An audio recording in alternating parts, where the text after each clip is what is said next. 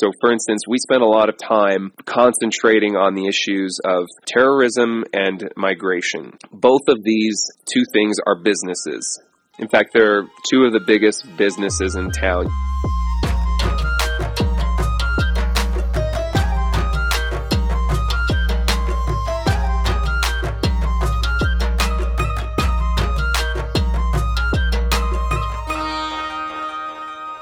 Welcome to the third season, yes, I said the third season, of Global. I'm your hostess, Francesca Gortsunian, and on this 25th episode, we will be talking about Libya. First things first, though, we have some cool new changes coming to our podcast. Don't worry, though, we will still be highlighting one country per month. But we will also be adding short 15 to 20 minute thematic podcasts once a month.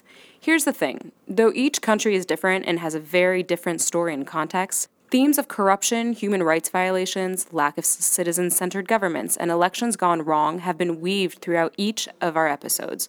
So we will be taking those themes and breaking them down a bit more. The thematic episodes will be short.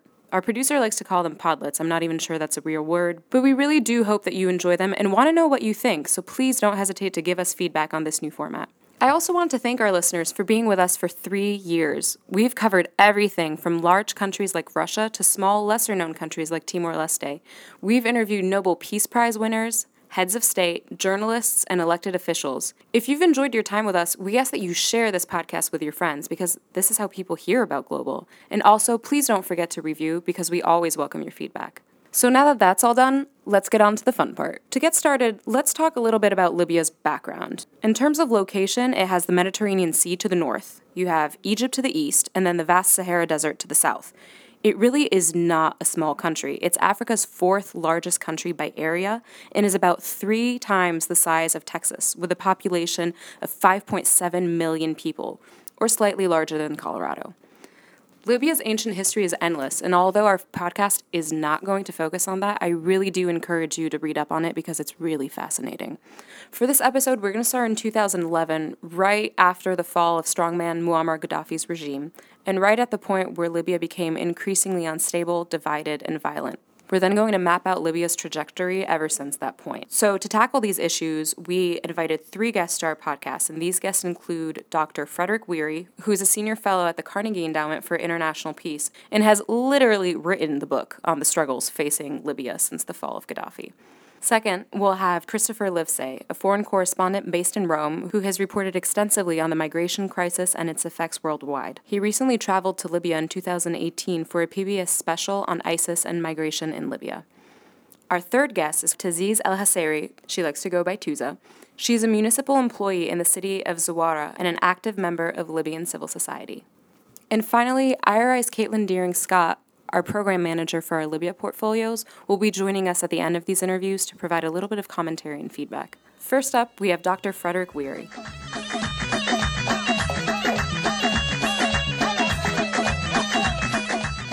Dr. Frederic Wehrey, thank you so much for chatting with us today. It really is a pleasure having you on Global. My pleasure. It's great to be here. Thank you. You obviously have a very wide breadth of experience in the Middle East and North Africa region. I'm just curious, how did you get into Libya? What sparked that interest and what led you to where you are today? Yeah, it was actually something of an accident. I, I got sent there as a military reservist in 2009 uh, under Gaddafi to work at the embassy with the U.S. government.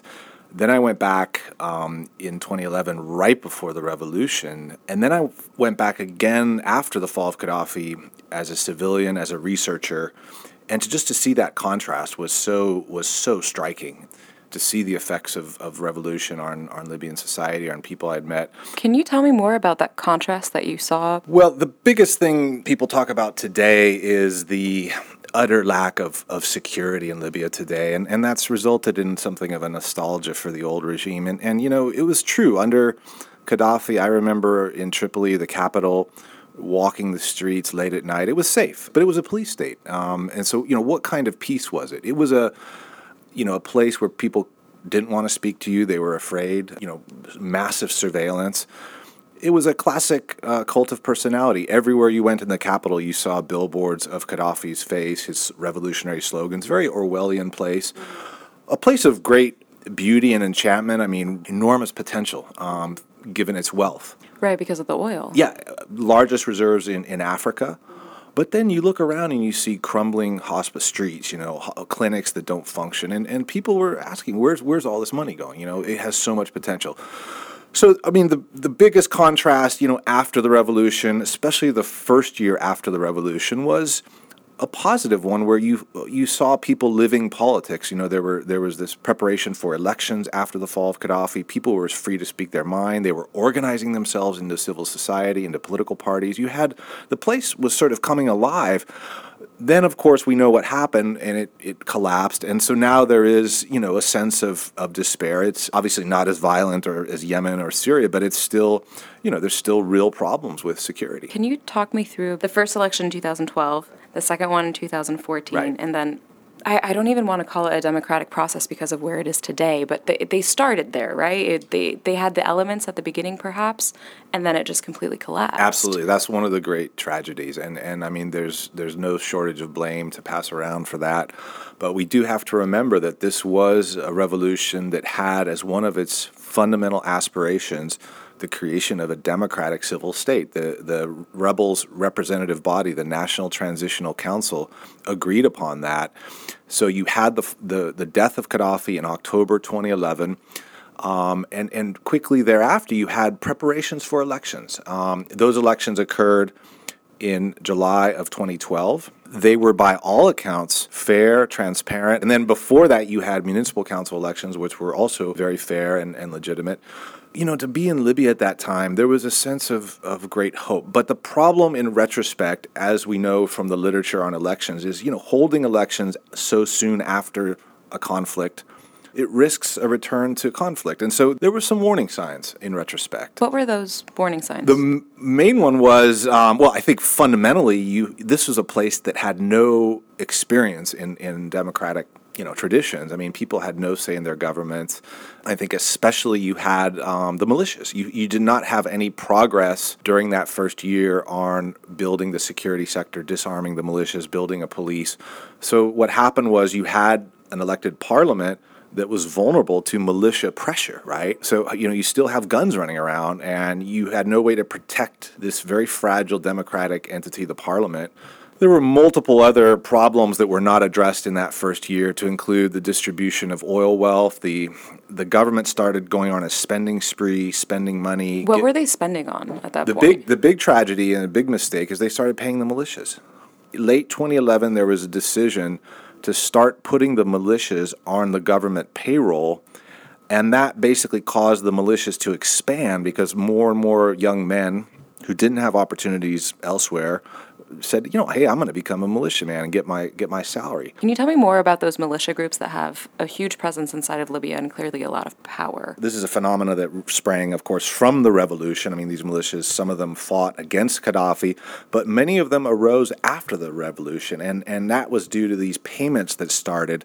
Sometimes they were formed along town lines, sometimes in certain neighborhoods. Some of them had an ideological orientation. They were Islamists. Some had sort of a tribal character, but they they're really a presence. In some cases, they are fulfilling a security role as sort of police because there are no police. In other cases, they are predatory. They're behaving as mafias, and that's that has been the real problem in the capital of Tripoli, where these militias have carved up the capital into fiefdoms. They're exploiting the black market. They've basically captured the economic institutions and they've been profiting on it. So I think dealing with the militias is partly a economic problem. You've got to reduce their access to the funds, the funds from the central bank, but also the black market and smuggling. But it's also political. You have to have a political agreement for these young men to put down their arms for there has to be political trust. When you look at Libya, small population, 6 million people, homogeneous. It's it's mostly Sunni. You don't have stark ethnic divides like the Kurds or the Shias in you know like you do in Iraq. But there but there are divisions. East of Libya, there are differences from the west. There are different tribes, and their role, I think, was inflated by Gaddafi. He he played the tribes off against one another. He favored some of them. He, know, gave them land. He gave them positions in the security services, and that's classic dictator strategy, right? We're living with the results of that today. You know, in the divisions and, and animosities that we see. But so much of the disarray that we're seeing today is the fruits of what Gaddafi did. I mean, he ruined the country. 42 years of, of over centralized rule, you know, running it as a kleptocracy, a personal bank account, empowering these favored tribes, his sons, you know, playing people off against one another, a police state where there was no public trust. But it, as I mentioned, there is a small population, so there is some you know communication and coordination which gives you hope for for you know some guarded optimism. Between the split governments between yeah exactly. And and families. I mean it's it's you know everyone seems to be sort of six degrees removed you know it's mm-hmm. sort of mm-hmm. which is hopeful. Yeah. Well can you talk a bit more about that split with these two competing rival governments? Yeah yeah. It's it's very complex but but you know fundamentally it started in the summer of 2014 when you had a real security crisis in the city of Benghazi that was partially due to radical jihadists, but also criminality, and so the city was, you know, in a state of almost war. You had a military operation that was being launched by this figure called General Khalifa Haftar, who was a one time ally of Muammar Gaddafi, defected, worked for the CIA, and then came back to Libya. His story is very interesting.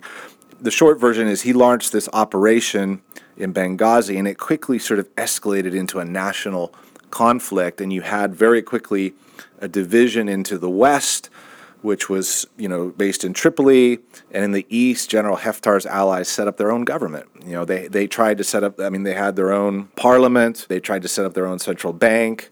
So so the basic you know thrust of this is the country split with two sort of separate coalitions of militias, two banks, two legislatures and the, I mean, the tragedy is these divisions have really hardened over the last few few years. And how do these divisions present themselves locally and from the municipality level? Well, in some cases, it's it's a it's a positive story because you know the media gives us this picture of Libya as as complete chaos and violence, and of course the Islamic State, the migrants, um, you know, militia fighting in Tripoli. But you go to certain towns in parts of Libya and, and the municipalities work. I mean, there is a degree of service delivery, of security. I think municipalities, by their nature, are predisposed to sort of overlooking those national level conflicts in, in their day to day and, you know, delivering things to their constituents. So, you know, I mean, obviously the, the municipalities are split. So the ones in the east don't have any interaction with the ones in the west. And the problem also in the east uh, this area under General Khalifa Haftar is some of the municipalities are not elected; they're militarized. So oh. the army is running things in the east of Libya, and the army has appointed military officers to be running those those towns, which is I think quite worrisome. I know you mentioned at some point that there's a certain feeling of nostalgia because of how how things have just disintegrated so much. When you were last in Libya, what was the general feeling among citizens? We're 6 years out of the Arab Spring and the revolution. Gaddafi's been dead for 6 years what are people's general feelings? Is, was it worth it? You do find, as I mentioned, that some people said it wasn't. I think this is natural in all revolutions, and so you, you start looking at the past with rose tinted, you know, glasses, and, and again, it comes down to basic needs. I mean, security, and and it's not just violence, but but the pressures on everyday living. I mean, the cost of basic goods, absence of medical care. You have Libyans that are trying to leave Libya, in some cases joining those migrant boats because they're so desperate for medical care to get to Europe. And that's a tragic situation. Um, those with the means have left. So, of course, people are going to look back and, and say, you know, having this strong man in power was better. So this is a trend, of course, we're seeing across um, the region, the disenchantment with the Arab Spring, a counter-revolutionary, you know, authoritarian return.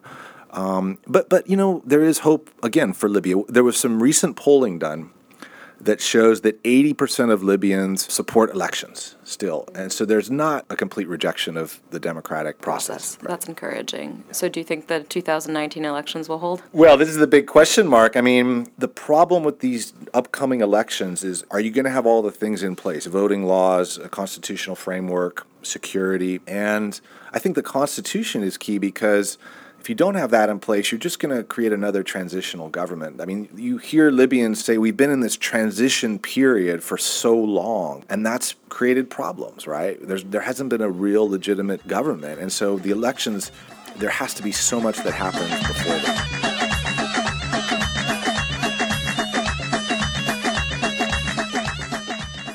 Thanks so much for joining us today, Caitlin. We really appreciate having you on. Uh, Caitlin Deering Scott is our program manager at here at IRI for the Libya project. So we're really looking forward to having a bit of your commentary on our interviews. So with Dr. Wehrey, we spoke a lot about the two competing governments inside of Libya, and I think that something that would be interesting for our listeners would be to know how we got there. So the the June 2014 elections for the House of Representatives were marked by low voter turnout and a significant defeat for the Islamists who refused to cede power and turned to armed force to defend their interests. So essentially in the aftermath of the elections there was a bit of competition about control over the government and as a result two um, kind of competing alliances of armed force formed. One in the east, uh, Operation Dignity, had been previously formed to counter Islamists in Benghazi, who'd been increasing violence in the city, and kind of marketed themselves as the true uh, guardians of the revolution.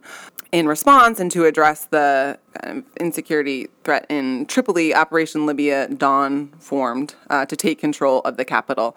And in September, Dawn militias were successful in, in doing so.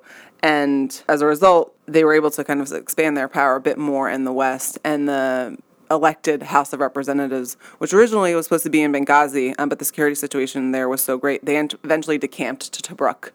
In the aftermath of that, and kind of over the last four years, the two sides have kind of hunkered down, with the HOR affiliated with the Libyan National Army, led by Khalifa Haftar, who's mm-hmm. the kind of they've designated him as the commander in chief of yeah. the armed forces. We spoke a lot about him during the interview. Yeah, and in the West, uh, obviously the government of national accord, which was formed subsequently in 2015 after the uh, UN negotiated Libyan political agreement, and the situation has kind of cemented between these two camps in the interim. There, despite international efforts to kind of so, for anyone who watches the news on Libya, obviously there's a lot of talk about violence, but if I'm not mistaken, this violence isn't really between these two competing governments, right? Like they're not fighting each other, they're just fighting politically and competing for power, right? Correct. Violence in Libya largely takes place at the local level. And as of yet, no national level politician has been able to wield enough power to kind of make attempts on the other's territory. With the LNA and the HOR kind of having control over the political and security situation in the east, and the GNA nominally having control in the west. That said, they do battle through proxies. They're seeking to expand their influence politically through military and violent means that often uh, manifests itself in the southern part of the country, where both groups have allied with different proxies and supported different factions that were, to be honest, already fighting due to the localized nature of conflict in Libya. But both sides in the political dispute have been opportunistic about about alliances when they think that they can use violence for political gain. Next, we talk with Christopher Livesay.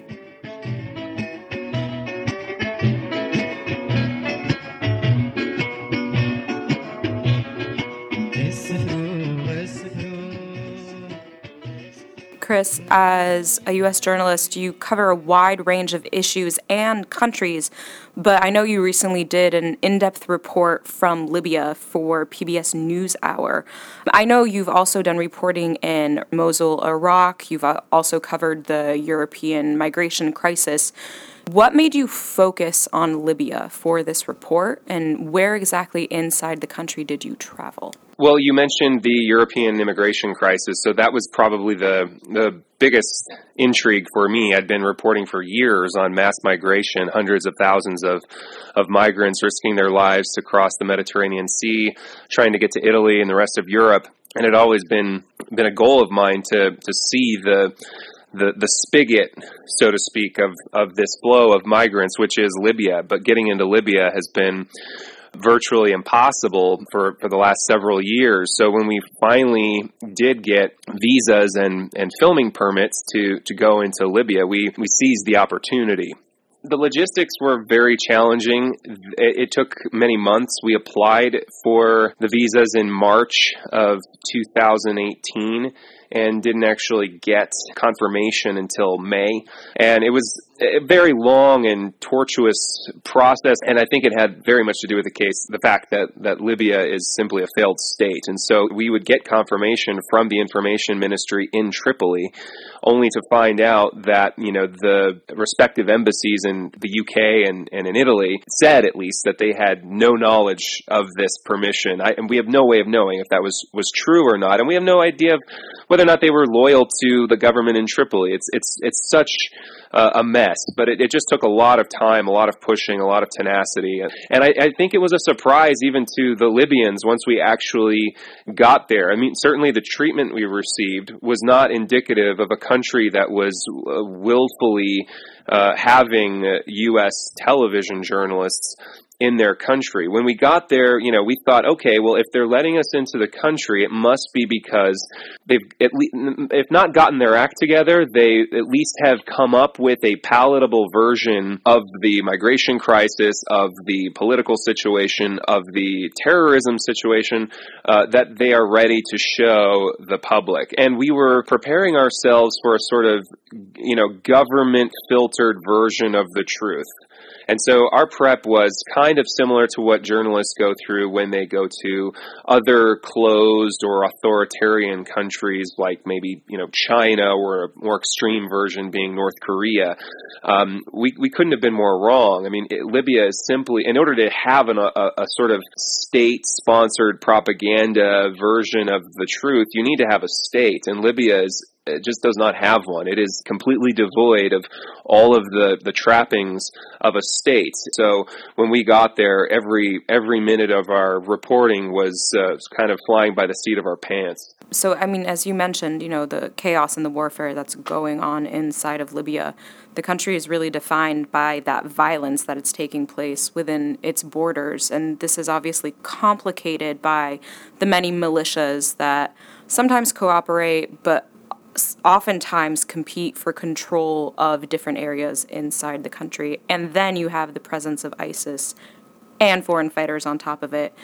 So, from what you could see while in Libya, how did the presence of ISIS change, if at all, the dynamics of the violence going on in Libya today? It certainly compounded the violence.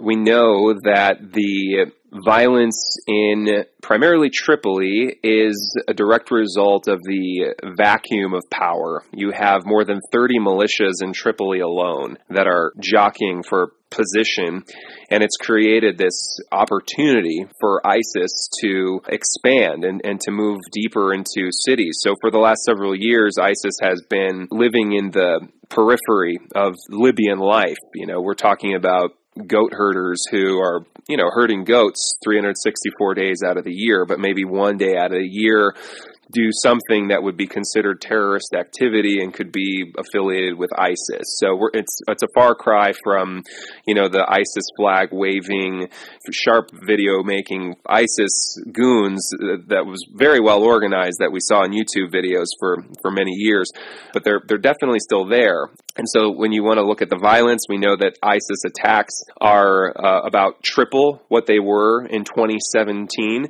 We see them moving in, taking advantage of the turmoil uh, in the rest of the country. And also the turmoil of the rest of the country draws away counterterrorism forces that would otherwise be paying attention to ISIS. You had previously mentioned that Libya was a failed state. I, I would assume that this difficulty or inability to respond properly is a result of that status, correct? That's right. And the turmoil in the political realm of the country is clearly the priority of the Libyan quote unquote state. I mean, it, it's hard to talk about what the Libyan response is when you just simply do not have a, a clear definition of, of what the state is or the real power.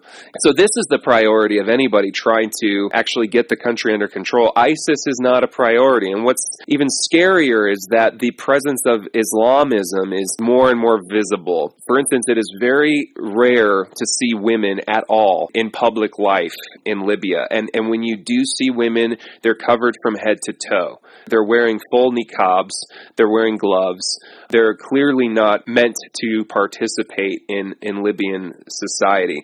This is a scary change. I mean, we're talking about a country that is right next door to Tunisia, where you see women wearing, you know, letting their hair down, uh, where, where it's totally normal for women to walk the streets of Tunis wearing a skirt. Uh, we're talking about a country that's only a couple hundred kilometers from Italy and from Malta and from the European Union. I mean, these are countries that had centuries of connection with one another.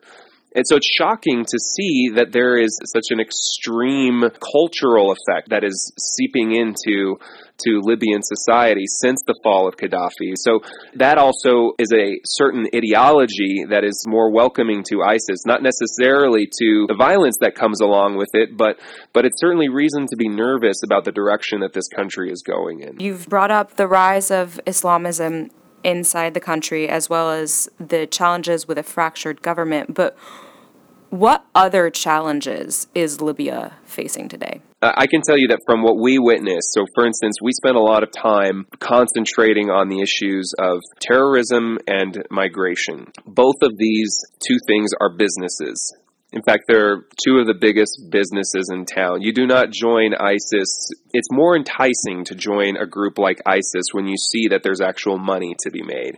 And it's obviously more enticing to join a group trafficking migrants when you see the immense amounts of money to be made, or smuggling fuel to Tunisia.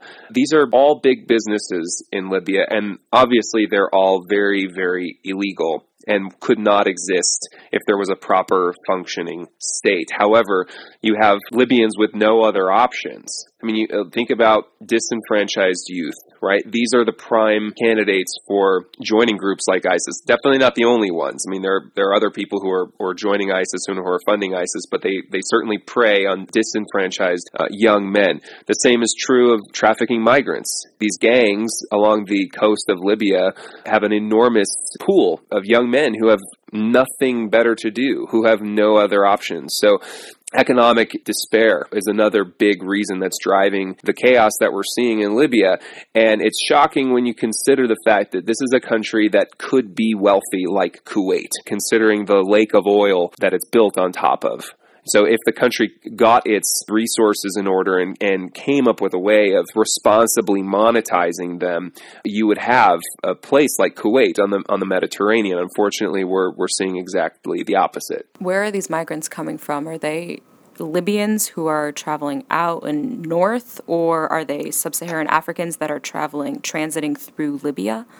Today, the vast majority of migrants passing through Libya are from sub Saharan Africa. I mean, you do have a, a, number of Libyans who are also crossing the sea because of economic despair, but that's a very small number in comparison to the hundreds of thousands of, of migrants from sub Saharan Africa. So we're talking about countries such as Somalia, Eritrea, Ethiopia, Nigeria, Ghana. The, those numbers, however, as we explored in our piece, are kind of log jammed right now because of politics in Europe. So, countries such as Italy, which are on the front line of the immigration crisis, have been clamping down on the entry points for migrants to to enter Europe, especially as of late, the government in Italy, they've essentially closed the ports of the entire country to migrant ships. So you've seen an enormous drop in migrants. In 2015, there were over a million migrants that entered Europe by sea. In 2018, it's it's a little more than 100,000. So you're looking at almost a tenfold drop in migration coming into Europe. But with that drop in numbers, there's been a rise in the death toll per capita. So, according to the International Organization on Migration, approximately one in seven migrants attempting to cross the sea into Europe now dies. So while the numbers have gone down, the death toll has gone up. And that's a combination of factors. Like I mentioned, the closing of ports in Italy, the number of uh, humanitarian vessels that are no longer allowed to circulate in, in Mediterranean waters looking for migrants. Uh, and and also because of uh, worsening conditions in Libya, people who are just more and more desperate to leave the country, getting on vessels that are even more rickety and unsafe than before, because migrants are in such a state of despair. They're facing just the worst torture and abuse and confinement uh, that that I've ever seen, and that, that I would wager uh, exists in the world for for any migrants today how are migrants treated inside of Libya? Because this this whole issue of migration is in fact a regional trend, right? Across North Africa, you see these North African countries becoming um, like transit countries, and there is oftentimes such a marginalization of these groups. So, what does that look like inside of Libya? It's well documented that migrants are tortured, are abused, and, and sometimes even even sold like slaves we spoke to one migrant that epitomizes this uh, better than any. His name is uh, Hamoud Alimi, a 19 year old Somali who came by foot across the Sahara Desert, made it all the way to Libya, paid smugglers to take him to Europe, but those smugglers sold him to a different group of smugglers where he was tortured. He told us how he was beaten and had his legs and hands bound behind his back. He said that he was electrocuted and then ultimately left for dead. Now, he wasn't tortured for nothing. In the meantime, they were calling his family back in Somalia or any other phone number they could give him, demanding money and saying that this torture and abuse would stop as soon as they got it. But unfortunately, in, in his case, they never got it, so they tortured him to the point of, of near death. And, and as he tells it, they thought he was dead, at the very least moribund, and left him to die on the on the side of the road. He was eventually picked up by Libyan police. However, rather than taking him immediately to a hospital, uh, they took him to a detention center, and he spent days in a government sanctioned Libyan detention center. And in that time, gangrene set into his wounds, and he lost one of his legs, he lost one of his feet, uh, and he lost several fingers. And only after that point was he finally taken to a hospital. He's still alive. He's still living in Libya. He's still trying to get to Europe. I mean, he's wheelchair bound, uh, but he's made several attempts to cross the Mediterranean Sea. And this was since we spoke to him this summer. This is a person on a wheelchair who would be fish food, quite frankly, uh, if he fell into the sea, which is common. Uh, I mean, he, there's no way he could swim with his with his condition, but he's still trying and he's still looking for a way out. But he's completely trapped at, at this point. He's he's hoping to get asylum, but with the current political situation in Europe, there's very little that uh, an international organization can do for him, and hundreds of thousands of others like him. And this is a person who qualifies for refugee status, mind you. We're not talking about an economic migrant who's trying to get to Europe because he's living in poverty and, and, and can't eat enough food. Um, that's also true, but we're talking about a person who fled Al Shabaab a terrorist group who killed his brother and threatened to kill him and his entire family. Yet he's trapped, and there are many, many, many others like him. If there was one thing that you would want our listeners to remember about Libya, what would be one of those things? The law of unintended consequences. That's the legacy of Libya right now, at least in the short term history. It was Europe and predominantly France that led the charge to remove Gaddafi from power. And now it is Europe and also France that is suffering some of those consequences of having a Libya in, in turmoil. A lot of that has to do with removing Gaddafi from power, but not having a backup plan in place, not having a stability plan in place. And if it was in place, not following through on it. The instability that has come out of Libya has led to instability in Europe.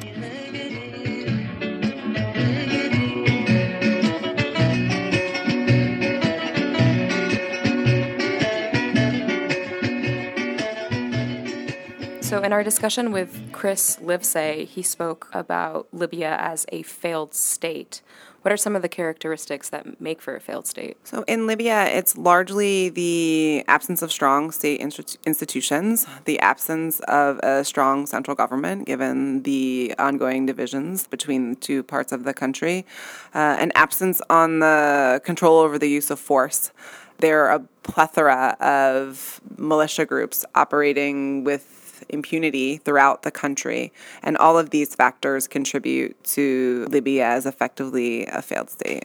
So we also did talk a lot about militias and the rise of ISIS, et cetera. And Chris did highlight the failure of government to drive people away from joining these groups. So how is IRI's work addressing the drivers behind so many Libyans joining these militia groups and ISIS? So the key drivers of extremism in Libya are largely historical participation in such groups. Um, okay. Libya has a long tradition of sending foreign fighters to other places. Political, social, and economic marginalization. This kind of sense of victimhood that is the legacy of the Gaddafi era, playing different groups against each other to get access to state resources.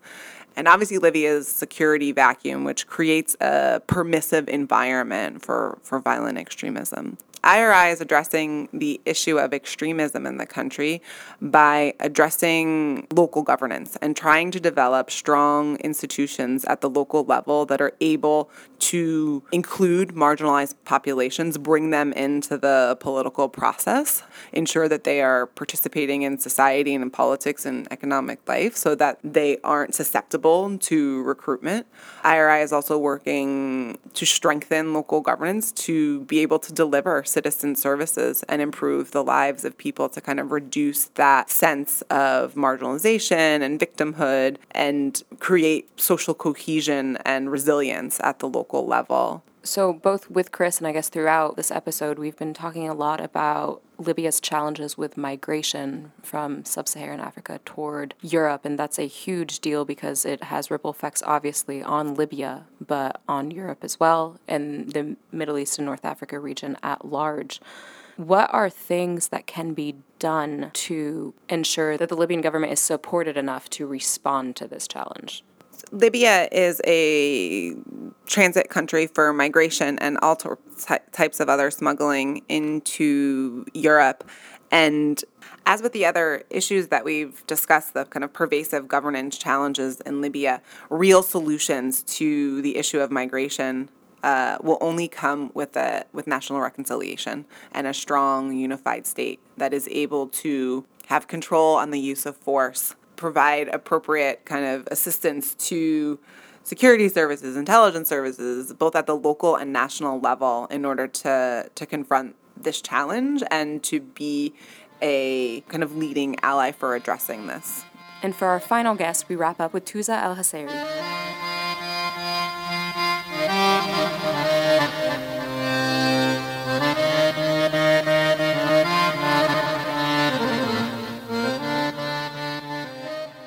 To start us off, can you tell us more about how you came to work for the municipality of Zuara and what your role is? Uh, I, I used to live in Tripoli I studied the medical technician because we had this thing about if you get a specific GPA, you have to go to medicine. But I was uh, into journalism. So after graduation, I got an internship at the Libya Herald news agency. I was an intern journalist and I learned uh, graphic design at the time. And I went back to my hometown, Zuwara, which is like about 130 kilometers away from the capital. We co founded, me and my friends, the first magazine. It's called Tafat Magazine. It's a cultural magazine. And with that, I gained maybe reputation that I'm a media person.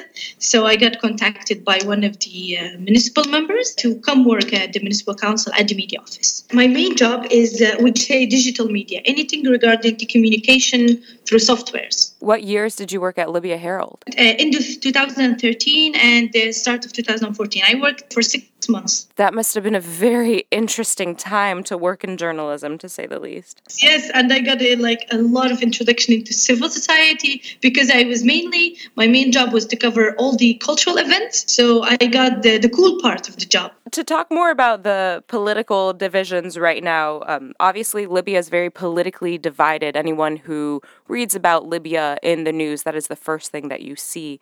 And these divisions are obviously most noticeable at the national level, given the competition between Tripoli and Tobruk.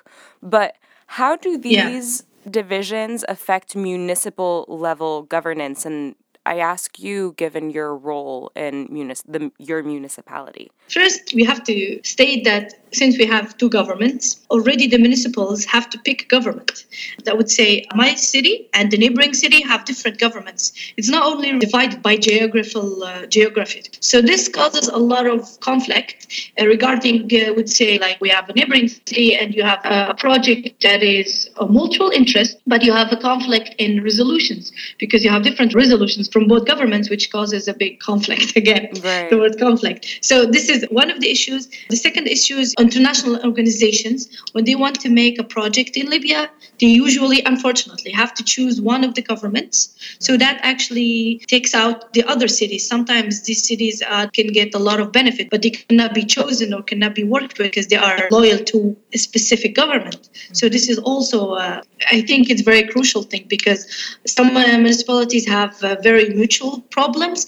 But again, there depends on which uh, government that they're uh, in. So you mentioned that oftentimes it's difficult to collaborate between neighboring municipalities because of allegiances to different governments. But do you have perhaps a recent example of when this has been a challenge for your municipality? I think we had uh, this about uh, violence in, uh, against children in schools because we have a resolution that beating and violence is forbidden in schools, but it, people don't actually go by it yet. Still, uh, some children are getting beaten in school. Mm-hmm. So when we try to make this campaign, one of the neighboring cities had different government that it has not, it did not state the same resolution. So that was left out because it did not want to apply to the same resolution because it has an alliance with different government. If at all, how has municipal governance changed since Gaddafi's rule? That's a complex question because during the Gaddafi, we didn't have municipal councils. Mm-hmm. But uh, before 2011, it was more of uh, regional committees and it was assigned by the government. So I would say in Zwara that we have sensitivities, especially before 2011, between Arab and Amazigh people. Mm-hmm. So it was a huge matter uh, to put someone or assign someone, you would say something close to mayor, an Arab in an Amazigh city. It was kind of an insult for both sides. So a regional committee for all like five, six cities now. There are actually now seven municipalities that were under the same regional committees before 2011, and it had one president that was a friend of Gaddafi. So and it was assigned as as I said, you can like have people from in these committees from like cities that are 600, 500 kilometers away who are clueless about the city, what are the struggles, the challenges that you have in the city. There was just one criteria that you are aligned or loyal to Gaddafi's regime. So I would say that municipal councils are new in Libya. So I wouldn't say that it changed, actually, it was transformed, right. say. In 2019, we know that people are going to vote for a president and parliament representatives.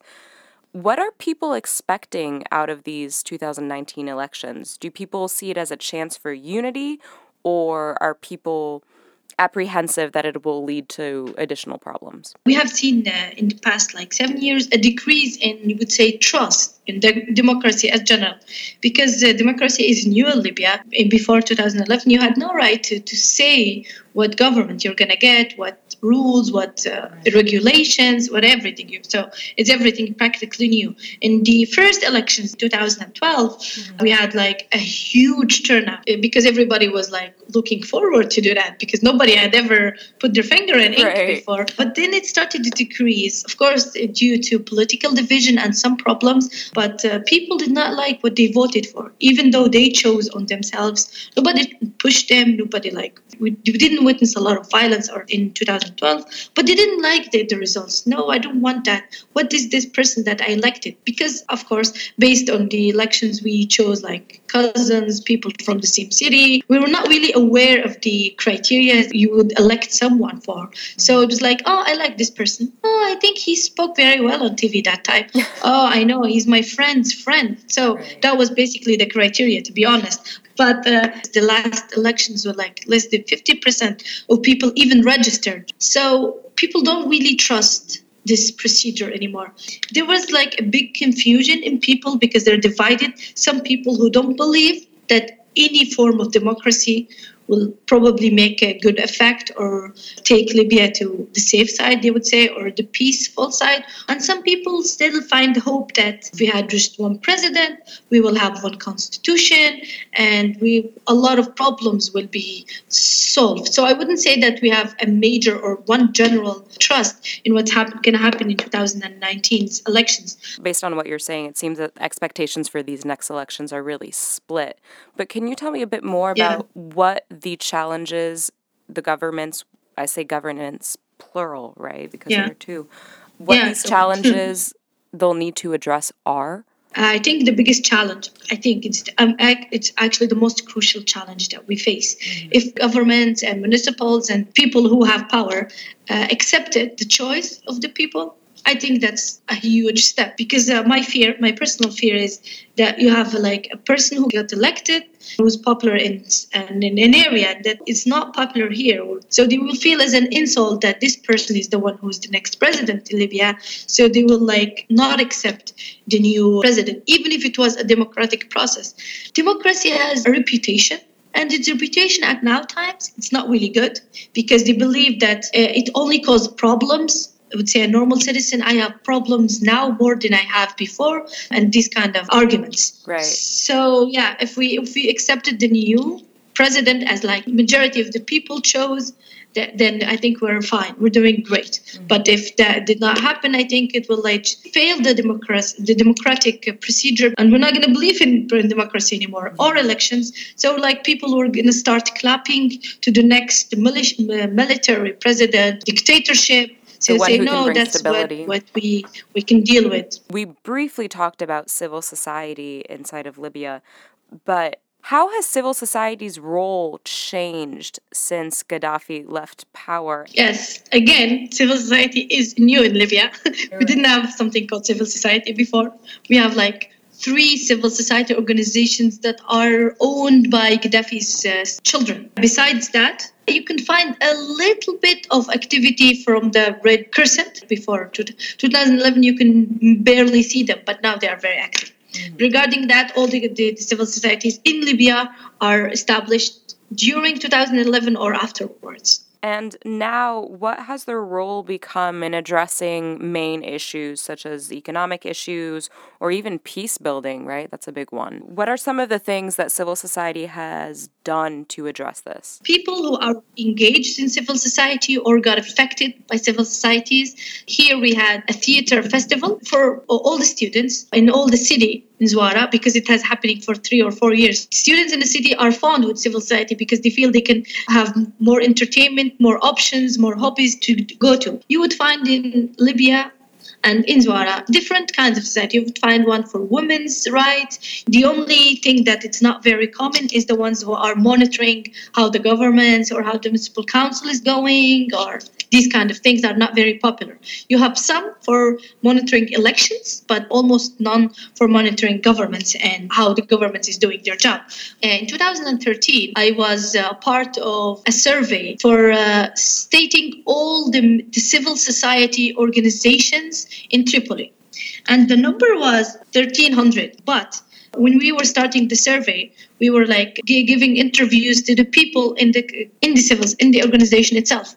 More than 80%, I think 70 to 80% of these organizations stopped working Why? because something is new and everyone wants to do something mm. especially in 2012 mm. so thousands of organizations has been established in in libya sometimes just to do one major event we did i was a project manager of the same survey in zwara uh, in the end of 2013 and the registered organizations were was 150 but the, the the organizations that were actually still working were around 45 organizations So they kept their registration active even though they weren't active. So for now, if you would, if you ask me what are the how many active organizations in Zwara, I would say around five or six. Because it's new, people don't still know how what is civil society. I want to do something, so I just create an organization for it or a community for it instead of just going to someone who's doing the same job.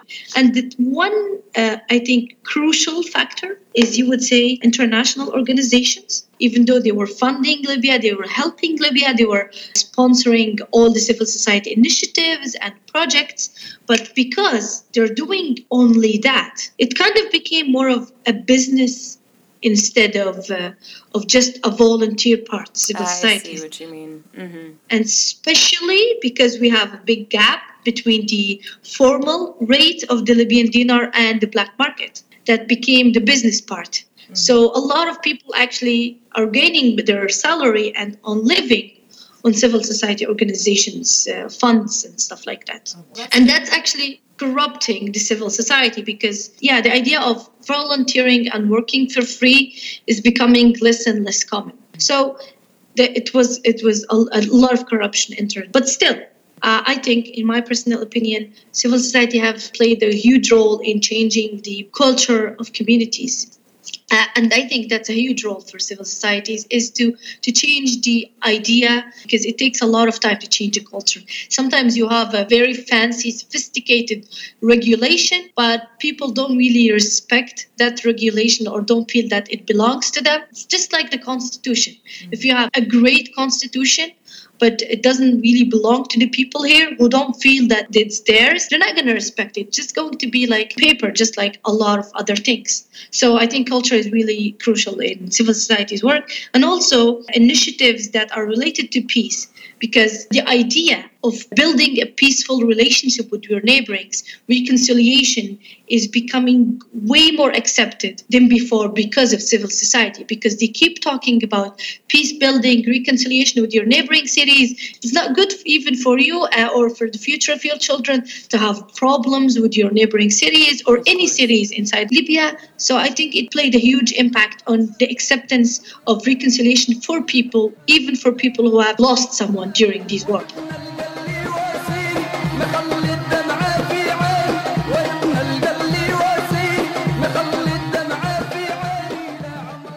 So, Caitlin, we just spoke with Tuza Al Hasairi, and she spoke about the status of civil society inside of Libya. And I know that that area was very controlled prior to the fall of Gaddafi. Can you talk a bit more about how civil society has developed since 2011 and what IRI is doing to provide civil society with the support that they need? So, in the aftermath of the revolution, uh, there was a real explosion of civil society organizations in Libya and a real opening uh, with regard to the political space for civil society organizations to operate. The revolution kind of happened at a at a local level, and so it was really controlled by local forces all working together, whether that be um, kind of human rights organizations, people who'd been activists previously and had faced significant repression for those activities. Unfortunately, the political and security environment is becoming increasingly difficult for, for civil society organizations. As, as you know from speaking with Tuza, mm-hmm there is a small political space for it. We are able to, uh, to, operate. They're able to receive support for their for their activities, but there are there are occasional restrictions, security service monitoring of their activities. Mm-hmm. As of yet, it has not uh, necessarily restricted activity. Thanks to you know, quite honestly, how brave and courageous the civil society activists that we work with in Libya are. And to add to this, an additional challenge for CSOs is the economic operating environment in the country. Uh, most CSOs are largely supported by international implementers. There's not a lot, while there is a lot of popular kind of political support um, among the population for the work of CSOs and real appreciation for the work that they do, there isn't a lot of domestic funding opportunities for this. The country, even though it's going through an economic crisis, has significant funds uh, due to oil resources. And so, hopefully, once the country figures out national rec- reconciliation and how to manage those resources, we're hopeful that there will be opportunities to, to support these important activities of civil society.